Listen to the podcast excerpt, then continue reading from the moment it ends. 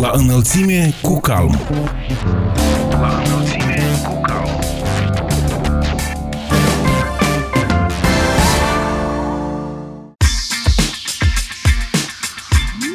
Hristos a înviat, stimați prieteni, sunt Ana Moraru și vă prezint emisiunea La înălțime cu calm. În cadrul acestei ediții vorbim despre revenirea la practicile de folosire a organelor de drept ale statului în calitate de instrument de presiune asupra unor reprezentanți ai autorităților locale. Aflăm care sunt impedimentele în desfășurarea la distanță a procesului educațional timpuriu și ce soluții propune calmul în acest sens. De asemenea, vă spunem cum se solidarizează băștenașii de peste hotare pentru a ajuta pe cei care au rămas acasă, dar și care sunt preocupările autorităților locale din această perioadă. Protagoniștii emisiunii sunt expertul Congresului Autorităților Locale din Moldova, Cătălina Scorțescu, primarul de Colibaș Cahul, Ion Dolganiuc, primarul Comunei Coșnița, Dubăsari, Alexei Gafel și primarul Comunei Puhăceni, Anenii Noi, Veceslav Plămădeală. Audiție plăcută și vă mulțumim pentru că ați ales să fiți alături de noi.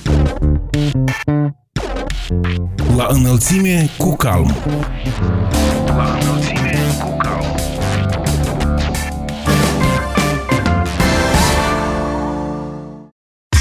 Congresul Autorităților Publice Locale, prescurtat calm, a venit cu o declarație publică în care își exprimă profunda îngrijorare în legătură cu revenirea la practicile de folosire a organelor de drept ale statului în calitate de instrument de presiune asupra unor reprezentanți ai autorităților locale. O să prezint în continuare declarația integral. În această perioadă, când aleșii locale alături de medici și polițiști sunt în prima linie în lupta cu COVID-19, când în lipsa resurselor financiare la nivel local și lipsa transferurilor acestor resurse de la centru, primarii reușesc să găsească soluții pentru a procura echipament necesar pentru medici, chiar dacă instituțiile medicale nu sunt în gestiunea APD-urilor, pentru asistenții sociali, vânzători și alte categorii de persoane din comunități care intră în contact cu cei mai mulți cetățeni, când autoritățile centrale au lăsat pe seama aleșilor locali procedura de înhumare a persoanelor care decedează de coronavirus, când deja unii primari s-au infectat în proces procesul de exercitare a atribuțiilor de serviciu, în loc să fie încurajați și susținuți, unii aleși locali sunt penalizați. Pe de o parte, de la diverse tribune, autoritățile centrale ale statului recunosc meritele autorităților publice locale în lupta cu coronavirusul. În realitate, prin intermediul Ministerului de Interne, inițiativele unor reprezentanți ai autorităților publice locale sunt pedepsite. Calm constată cu nedumerire că, deși magistrații din Sângerei au emis o hotărâre de anul anularea procesului verbal prin care primarul orașului Sângerei Arcadie Covaleov, viceprimarul din acest oraș și încă o angajată a primăriei au fost sancționați cu câte o amendă în valoare de 25.000 de lei fiecare pentru că ar fi participat la o slujbă religioasă, Curtea de Apel Bălți a decis totuși amendarea acestora. Amintim că totul s-a întâmplat în dimineața zilei de 27 martie, ziua în care a intrat în vigoare dispoziția emisă de Comisia pentru Situații Excepționale a Republicii Moldova, prin care se interzice interzice deplasarea în grupuri mai mari de trei persoane. Primarul Arcadie Covaleov era afară, la distanță de cei doi preoți, tot la distanță fiind și angajata primăriei care urma să transmită live evenimentul pe o rețea de socializare, pentru ca oamenii să audă rugăciunea. Viceprimarul venea dintr-o altă localitate și văzându-l pe alesul local, care este și angajator, s-a apropiat de acesta. Deoarece evenimentul a avut loc în dimineața zilei de 27 martie, nimeni dintre cei prezenți nu reușiseră să facă cunoștință cu decizia Comisiei pentru Situații Excepționale de Republica Moldova. Calm amintește că în toată această perioadă primarul Arcadie Covaleov, care este medic de profesie, a organizat testarea personalului medical din localitate, dar și altor categorii de persoane suspecte de infectare pentru a evita crearea focarelor în sângerei. Totodată, Arcadie Covaleov este primul ales local care și-a asumat închiderea pieței din localitate, dar și alte acțiuni ce au ca obiectiv minimalizarea riscurilor de răspândire a infecției educației. Cu toate acestea, în loc de recunoaștere și aprecierea volumului imens de muncă pe care le exercită autoritățile publice locale, alesul local, viceprimarul și cel de-al treilea angajat al primăriei Sângerii au fost sancționați fără a fi prezentate probe, în condițiile în care procesul contravențional a fost întocmit cu încălcări, iar copia actului oferit edilului diferă de originalul procesului verbal. Se pare că suntem în fața unor reveniri la practicile anterioare extrem de păguboase de folosirea organelor de drept și justiție ale statului în calitate de instrument de refuială cu autoritățile publice locale incomode, practici pentru care Republica Moldova a fost criticată și până în prezent are de plătit ca imagine, dar și ca despăgubiri materiale enorme. Acest caz contravine totalmente declarațiilor oficialităților statului, fiind un exemplu extrem de descurajator pentru ceilalți reprezentanți ai APL, unii dintre ei cu siguranță se vor gândi de acum încolo dacă merită să-și pună viața în pericol, iar în loc de recunoștință să se pricopsească cu dosare contravenționale sau penale. În același context, Calm atrage atenția și la cazul primarului de Condrița și acțiunile disproporționale aplicate de către organele de drept în acest caz. Credem că un ales local care a fost ales direct din primul tur merită o altă atitudine și respectarea statutului său de primar, ceea ce înseamnă că este primul în localitatea sa. Amintim că primarul este una dintre puținele persoane alese direct de popor care are statut de persoană cu funcție de demnitate publică și care trebuie respectat. A fost declarația calm în legătură cu revenirea la practicile de folosire a organelor de drept ale statului în calitate de instrument de presiune asupra unor reprezentanți ai autorităților publice locale. Într-o altă adresare expediată organelor de conducere ale statului, Calm constată că modul de desfășurare a procesului educațional la distanță de către personalul instituțiilor de învățământ timpuriu, împreună cu părinții copiilor, comportă mai multe dificultăți. Aflăm mai multe de la expertul Cătălina Scorțescu. Prin uh, dispoziția Comisiei Situații Excepționale a fost dispus uh, procesului educațional la distanță, inclusiv pentru învățământul uh, preșcolar. În uh, vederea realizării acestei sarcini, Ministerul Educației a elaborat o metodologie în acest sens și nu a intrat în detalii în legătură cu categoriile de vârstă, pentru că în sensul educației timpurii există și un curriculum, așa, care cuprinde copiii cu vârsta de la 2 la 7 ani. Metodologia care s-a propus acum a fost aprobată la sfârșitul lunii martie, deci ei practic nu au specificat, uite, sunt copii foarte mici, deci care ar fi obiectivele educaționale, respectiv grupul care în principiu totuși interesează mai mult în sensul educației la distanță că ar fi realizabil, sunt copii de vârstă preșcolară, pentru că ei urmează să meargă în clasa 1, așa, și atunci aici contează obiectivele educaționale. Deci lucrul ăsta nu s-a făcut, numai a fost emisă dispoziția și respectiv descurcați-vă cum puteți. Și probleme noi le-am identificat. În primul rând, deci care sunt modalitățile de desfășurare a procesului educațional, cu toate că este această metodologie, dar în realitate, pentru că este nevoie de mijloace tehnice, respectiv conectare la internet, cât și competențe digitale din partea cadrelor didactice. Deci vorbim despre posibilitatea tehnică a educatorilor. A doua problemă, deja sunt posibilitățile de desfășurare a procesului de către părinții copiilor, în sensul iarăși a mijloacelor tehnice, conectare la internet și aici apar mai multe probleme. Că, deci în familie sunt poate mai mulți copii, copiii sunt diferiți ca vârstă, ca pregătire, însuși părinții nu au pregătire, nu, să zicem în primul rând, poate pedagogică, da? Pentru că tu poți să-i spui unui părinte ca să-i dai indicații la distanță, fă cu tare și cu tare. Are capacitatea un părinte sau altul, deci aici e încă o problemă. Dar are uh, și da. timpul necesar deci, pentru a Deja, dacă vorbim de copii de la sate, deci în principiu părinții acestora foarte mult sunt implicați în activitățile agricole, care au început acum în primăvară, așa? Și atunci disponibilitatea lor ca să se ocupe de copii este limitată, așa?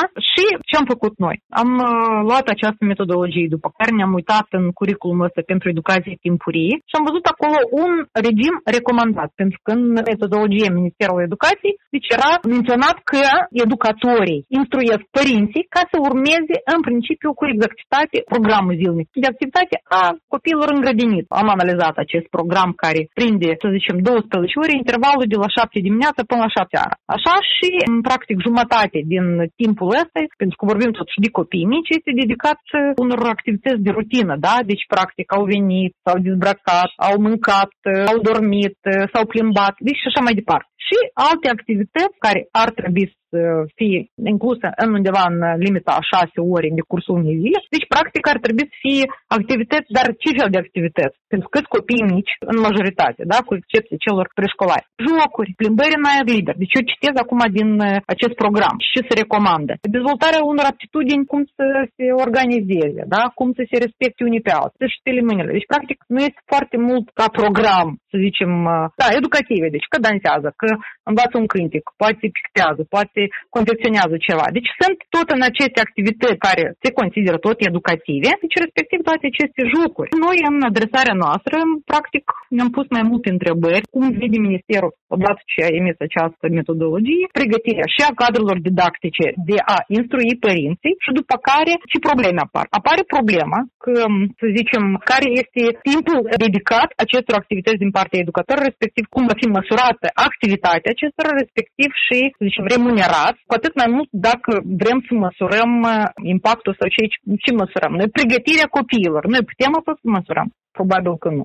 După care, deci i-am întrebat și ce facem noi cu cei care nu realizează aceste sarcini, da? Deci acești educatori, plus că în grădiniță nu sunt numai educatori, este și personal tehnic. Și în aceste documente emise de autorități, deci practic nu s-a analizat problema sub mai multe aspecte, da? Și posibilități tehnice și uh, realizarea practică și modul de măsurare. Și atunci noi avem o indicație, da? Că, uite, desfășurăm la distanță, însă aici ne-am luat de o grijă. Am făcut o metodologie, nu știm dacă practic este posibil, cu atât mai mult când apare și altă întrebare.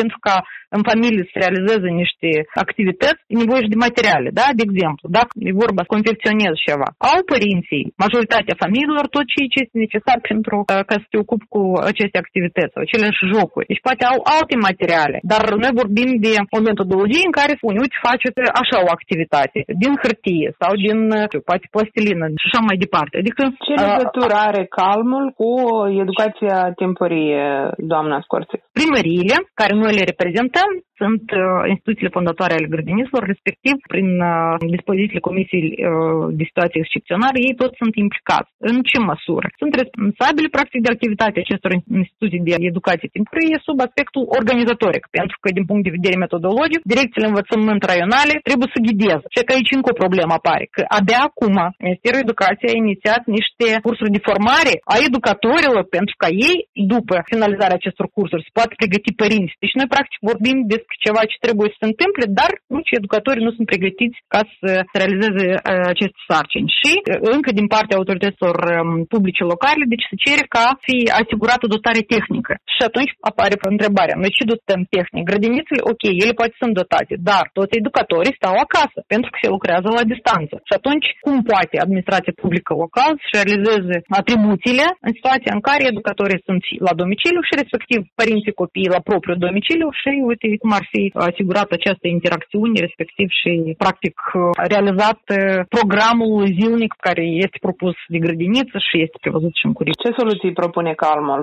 Noi am adresat întrebări Ministerului Educației ca să ne explice cum poate fi evaluată activitatea acestor educatori și poate, dacă nu, toate categoriile de vârstă, în special în legătură cu copiii de vârstă preșcolară. Așa, după care, cum asigurăm cu materiale necesare desfășurării procesului educațional la distanță, atât a educatorilor cât și a părinților. Pentru că am documentat pe pagina web a Ministerului Educației, deci sunt mai mulți donatori care vor veni cu materiale, da, ca să asigure. Dar inclusiv este și problema, de exemplu, dacă noi um, vrem să transmitem, um, spunem, niște programe, chiar și părinților, deci cum să le recepționeze în sensul, de exemplu, la printer, da, să scoată toate aceste, poate cântice sau poezii sau alte indicații, deci cum să confecționeze, deci practic aici tot este o problemă. Și, nu în ultimul rând, pentru că aici au apărut foarte multe probleme legătură cu solicitarea primarilor ca educatorii și ia concedii în această perioadă, ne fiind posibilă realizarea acestor sarcini. Și atunci au apărut, practic, pentru că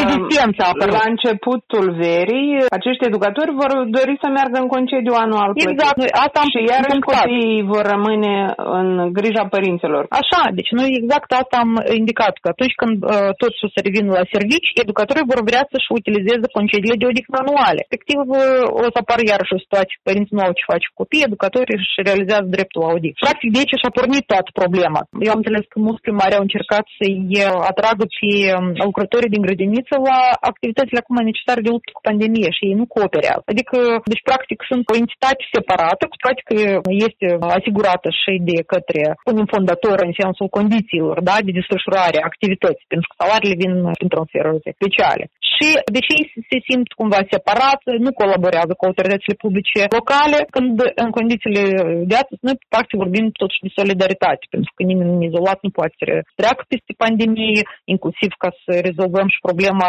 educației copiilor, da? deci în comunitate. Adică oricum nevoie de niște eforturi comune. Însă, uite, entitățile de educație timpurie, deci cumva cum se izolează și nu cooperează. Probabil nu în toate comunitățile se întâmplă acest Poate nu, păi sigur că poate nu putem să generalizăm, dar sesizările care noi le-am primit și le-am adresat Ministerul Educației și Ministerul Educației, deci ce este interesant? Că Ministrul Educației practic apreciat că sau au fost evidențiate problemele care există. Pentru că eu cred că atunci când s-a venit cu metodologia, nimeni nu a analizat niște realități, da? Sau posibilități. Deci ce se întâmplă mai ales în sate, dacă este posibil de realizat ceea ce se dorește, așa? Atunci, nu știu, deci s-a apreciat că, uite, sunt anumite probleme și noi trebuie să vină cu o abordare, cu o viziune, nu știu, ca să, să vedem toți cum putem noi totuși niște situații să le rezolvăm, să nu apară conflict.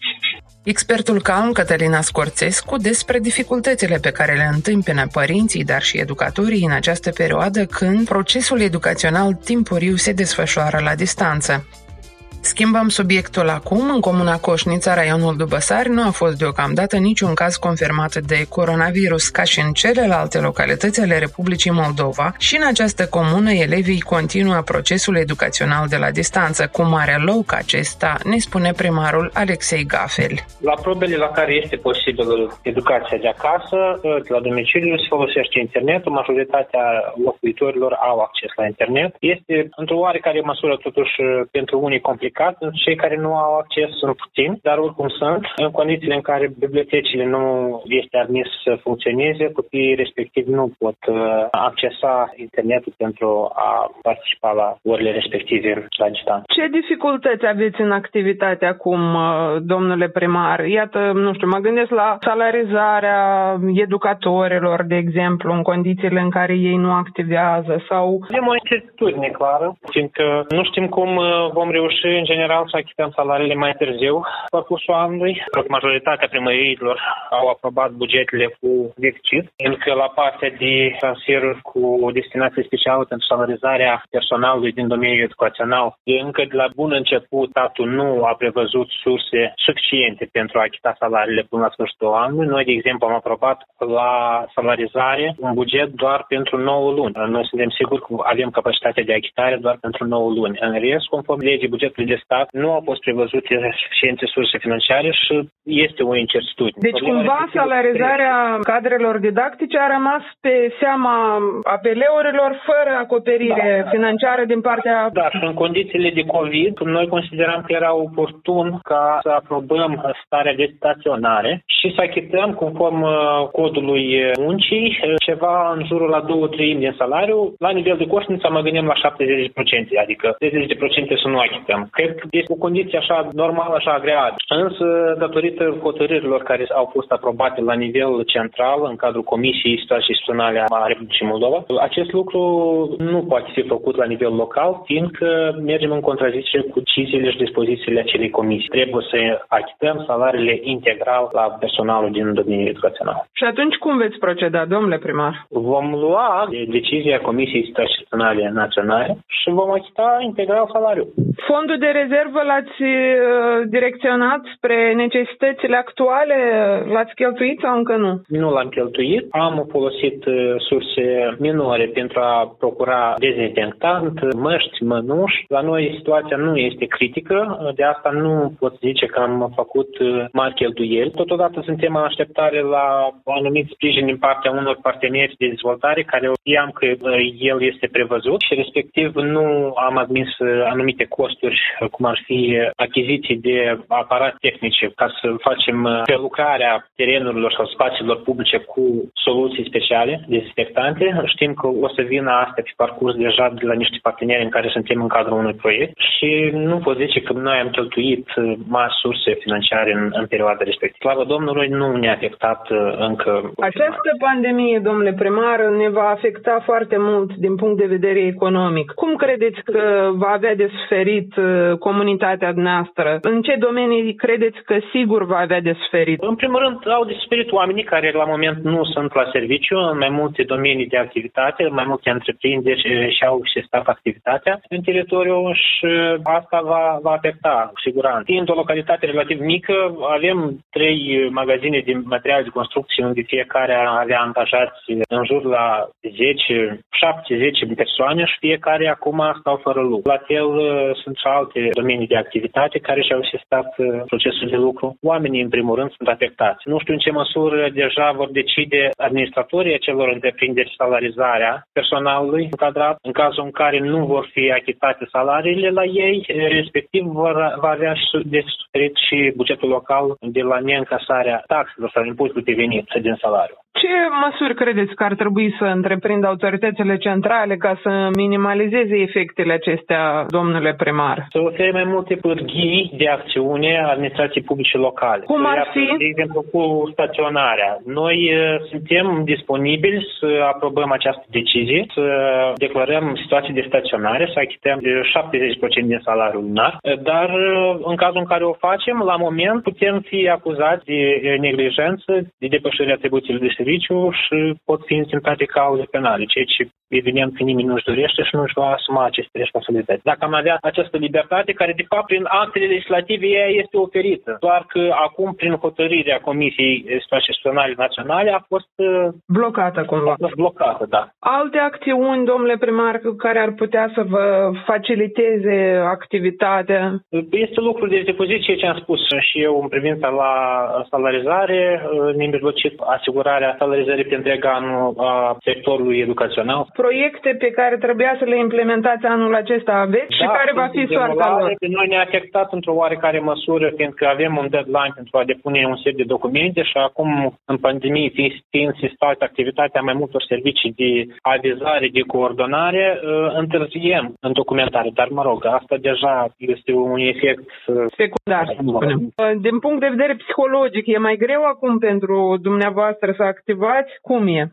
E relativ complicat, adică nu pot spune că am uh, mai, mai multe dureri de cap decât în primul mandat, e cam similar, doar că sunt unele acțiuni ale guvernului care nu țin de pandemie, de fapt. Ele se discută în regim de lucru, dar sunt cam de ochiate, ceea ce cred că dumneavoastră cunoașteți proiectul de eh, modificare a legii privire la plafonarea taxelor. Locale, da. Asta e chiar e derutant, ne-a pus pe mulți pe gânduri și așa ceva ce puțin în primul mandat eu n-am văzut așa idei. Destul să fie renunțat. Noi avem de lucrat la aceste modificări. Noi am am înaintat inclusiv prin intermediul calmului, prin intermediul domnului director executiv, uh, domnul Furdui, uh, propuneri care vrem și sperăm să fie auzite. Ce care ar fi, domnule primar, aceste propuneri pe care vă le doriți? Ca să ne ofere libertatea în a decide asupra taxelor locale, de plin. Doar nu, nu degeaba sunt aleși acei consilieri care sunt aceiași oameni din localitate, reprezintă alegătorii și știu mai bine pentru localitatea respectivă specificul și ce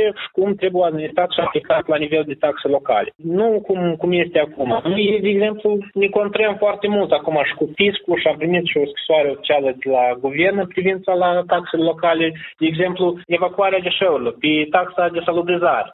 Este foarte complicat pentru noi, cel puțin. Eu sunt abia la începutul acestei căi. Unii primari aplică în condițiile actuale. Mie mi este incomod, de exemplu, să aplic taxa de salubrizare pe persoană fizică la conform domiciliului. Părerea mea e cam absurd lucrul respectiv. Eu consider că trebuie per gospodării. Dar acum este pe persoană pe domiciliu. Și dacă persoana este la Chișinău domiciliat, dar locuiește, poate el a achiziționat o casă la mine în localitate, da? Și trăiește aici. Fiindcă noi avem și compensații pe timp de iarnă și așa mai departe. Eu fiind domiciliat la Chișinău, eu nu-i pot aplica taxa locală deloc în domeniul salubrizării, fiindcă el nu este, nu se încadrează în subiectul impunerii, conform domiciliului. El poate fi taxat doar la Chișinău. Și nu, nu e normal. Doi la mână, dacă sunt patru membri ai familiei și toți patru nu vor vor să achite, eu trebuie să mă judec cu fiecare în parte. Asta e un efort colosal pentru perceptorul fiscal, pentru a scrie lucrurile respective la judecată și așa mai departe. Dacă ar fi doar unul, m-ar judeca pentru recuperarea taxelor respective cu o singură persoană. Dar așa de patru ori să, să multiplică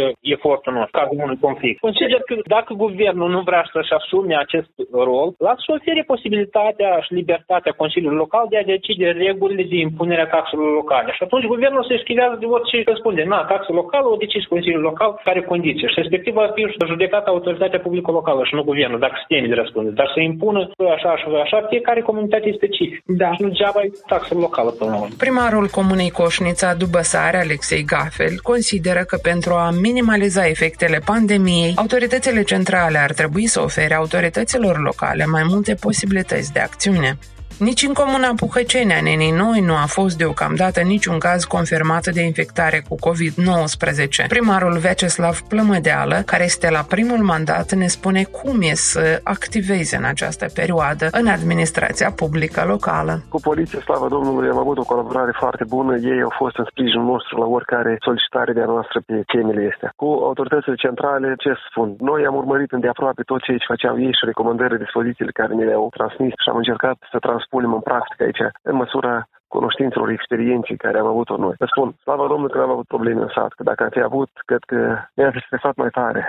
Dar Cert este una, că m-am uh, poticnit într-o situație de război în care mi-am dat seama că nu știu, da, nu știu să lupt. General, fără cunoștință de a gestiona, hai să spunem așa, situația. Am constituit în sat uh, celula asta de control, monitorizare, supraveghere a stării de urgență, pentru starea asta de urgență. În acest grup am uh, implicat inclusiv și consilierii. Avem și un grup de combatanți voluntari. Acum ei, așa, în perioada inițială, acum două săptămâni în urmă, trei, când i-am convocat, i-am împărțit tot satul și-au patrulat satul. I-am rugat măcar două ore pe zi să patruleze oamenii lor să le spună să stea acasă, să păstreze distanța socială, de asta un metru minim doi, în măsura posibilității, să, acolo unde se duc să intre în contact cu alții, să duc cu măști, cu mănuși, cu dezinfectanță și spele mâinile mai des. Agenții economici, oamenii din Puhăceni care lucrează, nu știu, în centrul raional sau ce fac, domnul primar? Agenții economici, cu regret, sărașii tare tânjesc după vremuri de cele bune. Dacă vorbim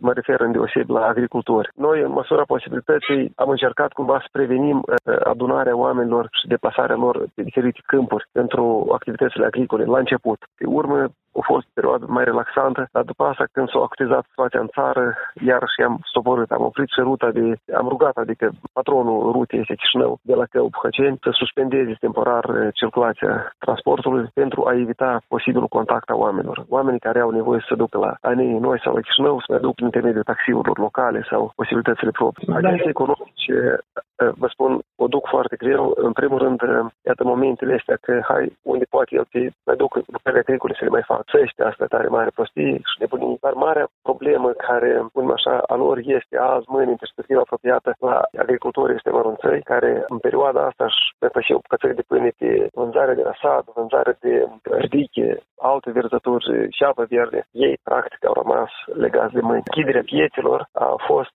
pentru dânsul, o, o durere mare. Dar unde aveți piață? Aveți în sat, domnul primar? Este și în piață, dar o bună parte din ei duceau marfa la piețele astea angro de la Chișinău. S-au mai descurcat ei, i-am rugat, am făcut pe Facebook o piață online, am încercat să mediatizăm, i-am rugat, vă rog frumos să ieșiți, să contactați partenerii dumneavoastră care ani precedenți lucrați cu dâns și poate ei cumva ori avea nevoie să vină, stăm, dați mai ieftin, important să dați marfa și să nu țineți băhlească. Ceea ce privește agenții economici locali, mă refer la comercianți, comercianții de produse alimentare, produsele astea de uz agricol, care mai sunt de uz casnic. Ei deservesc populația, aici noi parcă urmărim îndeaproape, au etichetul ăsta social, mă cheamă, au dezinfectant sau măști, au pus mesele în ușă, lucrează. Au mai fost așa câteva tentative de a încălca regimul ăsta de la baruri. Am fost, am fugărit pe ca pe niște câini mai freze. Le-am spus că dacă vreți să beți o bere acasă și nu puneți în pericol din cauza voastră toată lumea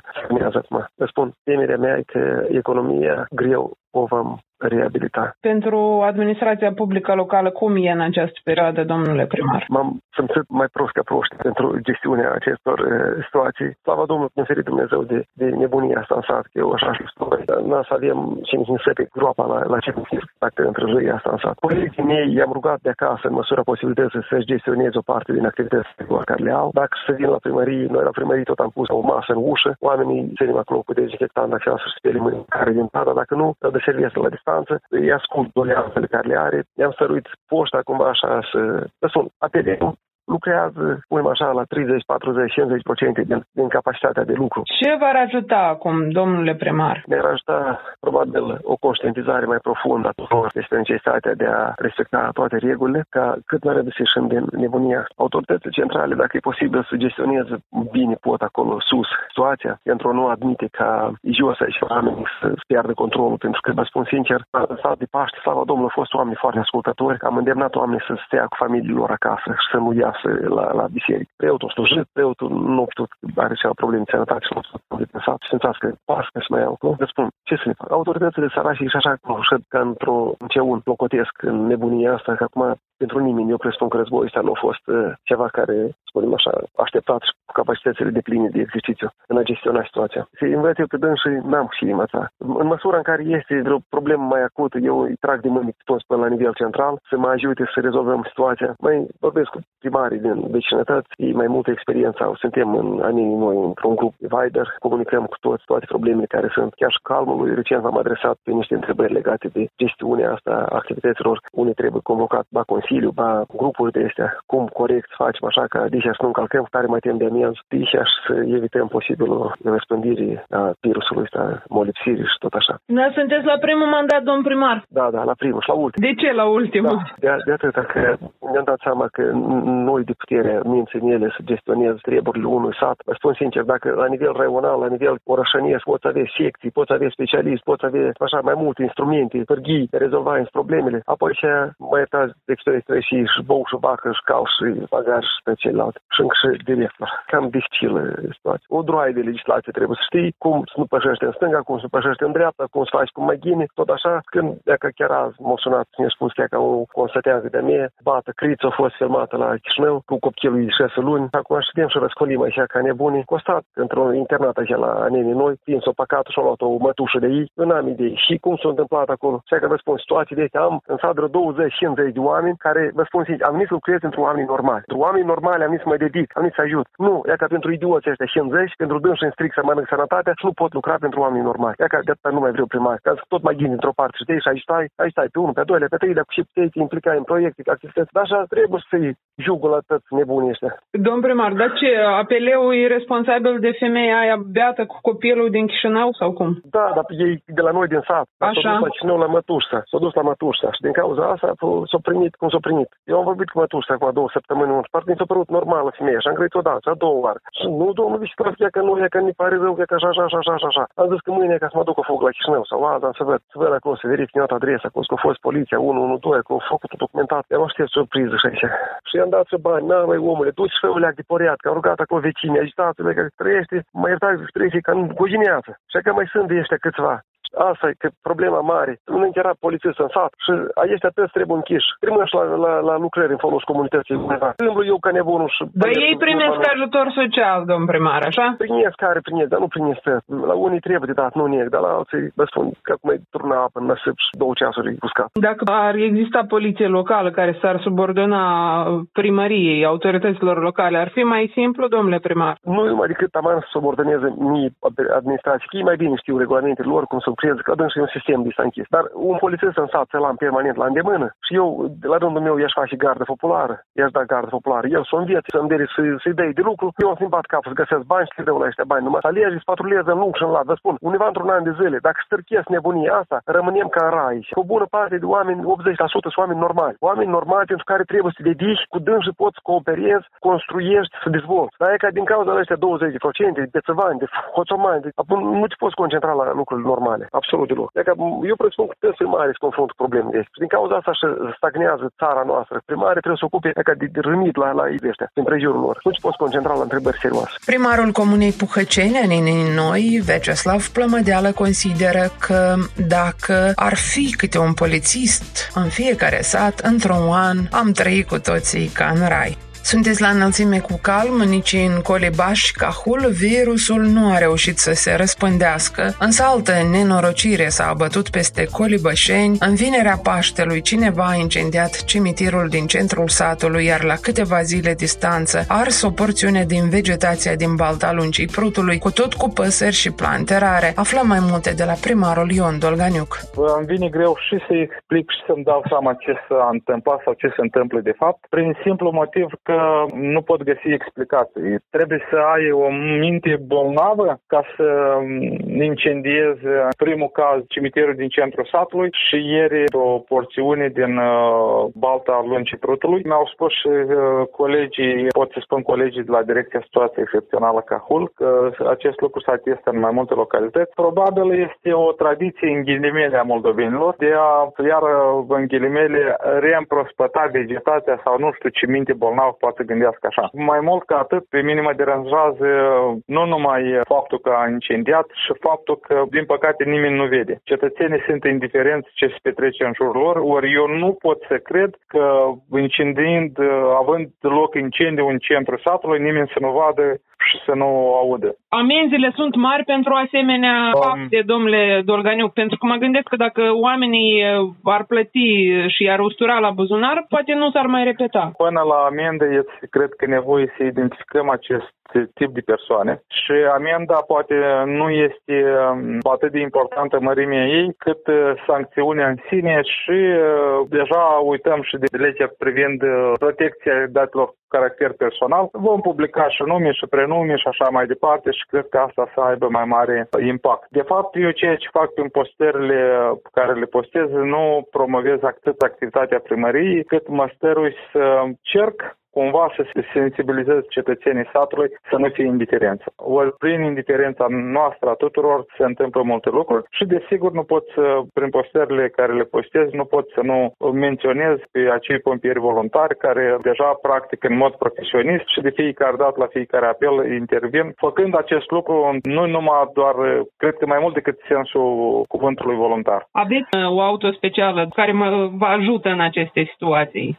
Da, avem uh, mașina care a ajuns la Colebaș în cadrul proiectului Project Moldova. Deja cred eu că este cunoscut uh, numele domnului Hans Kochler din Austria. Din donațiile care le-a făcut uh, dumnealui uh, în cadrul acestui proiect în Moldova, una din mașini, deci Colebaș a fost beneficiar a unei mașini speciale deja din anul 2018 și respectiv odată cu mașina au fost identificați și pompierii voluntari și de către colegii din Austria, pompierii voluntari din Austria, acești aceștia au uh, beneficiat de instruiri care sunt foarte de folos astăzi uh, în, în aplicare. Domnule Dolganiuc, în afară de acești cetățeni, să le spunem, în Colibaș știu că aveți foarte mulți oameni care se dedică comunității, care fac lucruri bune pentru comunitatea noastră. Aș vrea să vorbim și despre ei. Astăzi ați împărțit niște pachete sociale. Pozistiți-ne. Dacă să luăm pe perioada de când este decretată situația de stare excepțională în Republica Moldova, ceea ce ține de prevenirea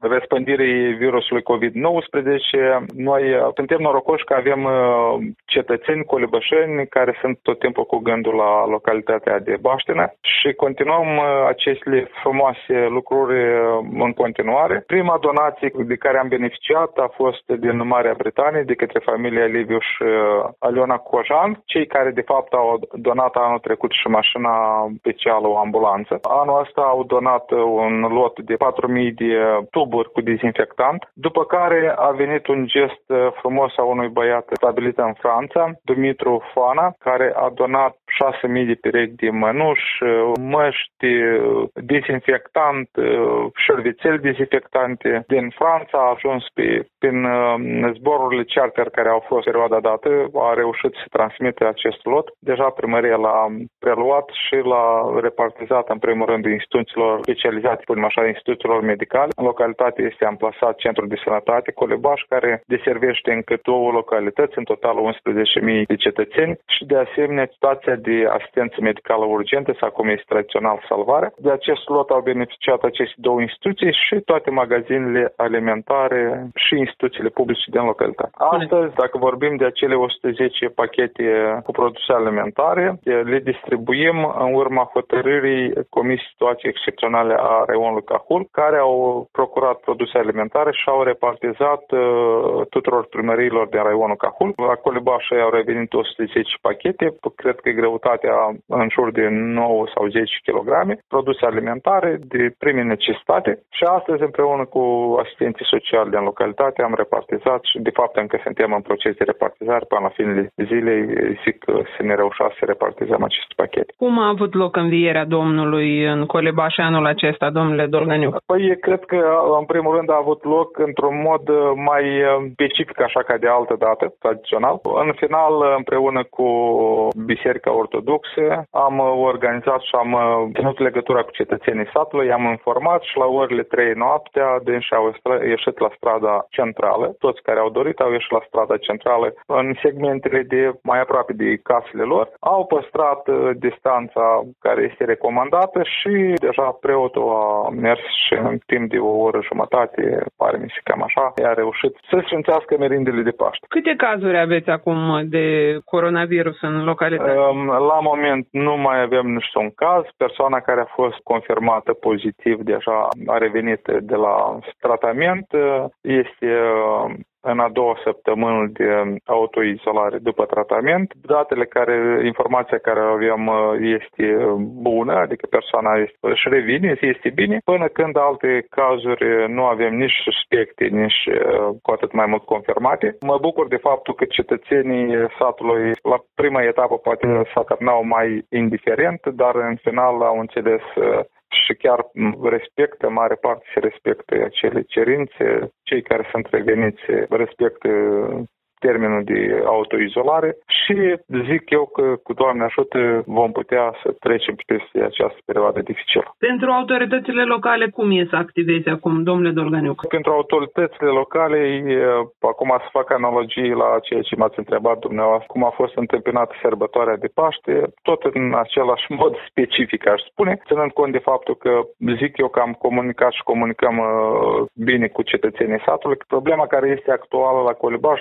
dat faptul că cetățenii se ocupă cu producerea legumelor timpurii, se atest o criză de realizare. Unii cetățeni, chiar prima producție care a fost ridicată de primăvară, a fost nevoiți uh, și să o arunce. Acum vă ajutăm, uh, cel puțin, dacă vedeți ultima postare a noastră, este cașa de colibaș, postat două ore în urmă, pe, deja prin uh, metoda online să promovăm producătorii autohtoni, cei care vând răsad, cei care vând producție, deci deja timpurii, apare varza de primăvară, dar se atestă o criză a pieții de desfacere. Ce ar trebui să facă autoritățile centrale ca să îi susțină pe acești producători locali, domnule Dolganiu? Cum credeți? Care ar fi soluția? Îmi vine greu să mai expun, dar uh, cel puțin piețele angro, de gândit o, o metodă ca piețele angro să, să funcționeze. Dar dacă funcționează piețele angro și piețele agricole nu funcționează, cred că nu are logică. În uh, unele orașe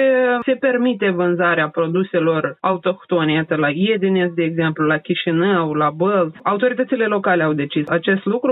La Ungheni, de exemplu, am văzut că nu s-a permis deschiderea acestor piețe Eu cred că este um, cei care um, comis situație excepțională teritorială ia deciziile conform situației în teren toată lumea cunoaște că Balacahul a fost așa printre primele raioane care a apărut, dar bine că nu s-a extins în așa măsură ca în alte raioane. Acum, probabil, și deciziile Comisiei Situații Excepționale Teritoriale sunt argumentate. În privința salarizării cadrelor didactice, educatorilor, domnule Dorganiuc, aveți nu, finanțe? La acest capitol nu avem, cel puțin până la moment, salariile sunt achitate. Așteptăm deja sfârșitul lunii aprilie și atunci o să putem să vedem cum merg transferurile. Sperăm ca să nu avem restanțe la achitarea salariilor. Menționez încă o dată, până la moment nu avem restanțe.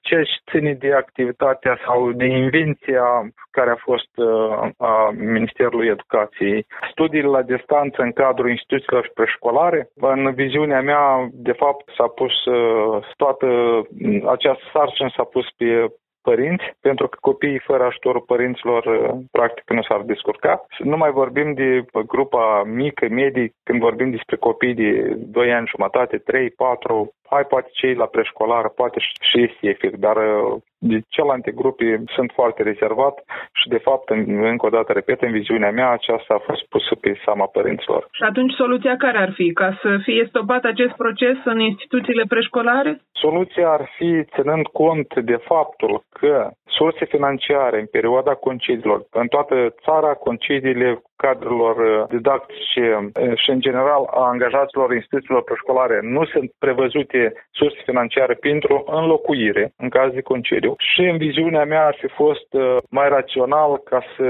recomandăm cadrelor didactice să meargă în concediu anual plătit și după care, când se va termina această perioadă, să putem să revenim și să activăm în, deja în, cu tot efectiv. Să funcționeze grădinițele în perioada verii, de exemplu. Ca în perioada verii, instituțiile preșcolare să nu fie sistată activitate. Primarul de Colibaș, Cahul, Ion Dolganiu, care e cunoscător băștinașilor de peste hotare care au trimis la Colibaș loturi de măști, mănuși și dezinfectanți. Nu doar la Colibaș avem acest exemplu de solidaritate. Unii dintre conaționalii noștri stabiliți peste hotare au adunat bani și au cumpărat o ambulanță nouă, performantă, pentru satul lor natal Bobeica din Hâncești. Ambulanța, dotată cu toate utilitățile, a fost trimisă din Uniunea Europeană și va fi folosită pentru oamenii din Bobeica, Drăgușeni, Dahnovici, Stolniceni și Șipoteni din Hâncești, care sunt deserviți de punctul de asistență medicală de urgență din Bobeica. Primarul Lilian Musteață a afirmat că urmează procedura de testare tehnică în matriculare și după 15 mai, perioadă când va expira starea de urgență în Republica Moldova, va fi convocată ședința Consiliului Local, dar și a grupului de lucru pentru organizarea transmiterii legale ambulanței către instituția ce va gestiona unitatea de transport. Primarul localității a adus sincere mulțumiri tuturor celor care s-au implicat și care au avut grijă și au adus în bunăstare ambulanța din Germania în Republica Moldova. Este încă un exemplu care ne demonstrează că solidaritatea solidaritatea învinge pandemia, fără de legea, birocrația și poate cel mai important, solidaritatea îi unește pe oameni. Sunt Ana Moraru, atât am reușit să vă spunem astăzi. Vă mulțumim pentru atenție, să auzim numai de bine, pe curând!